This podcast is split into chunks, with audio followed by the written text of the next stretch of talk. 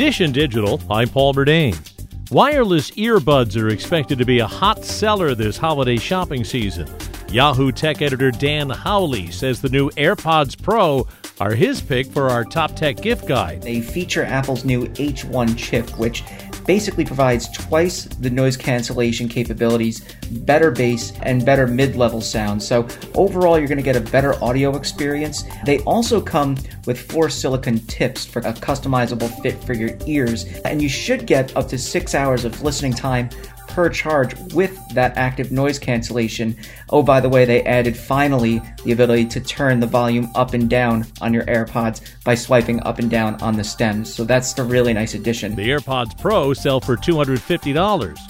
Dish and Digital, I'm Paul Murnane. And there's more at WCBS880.com slash Dish and Digital.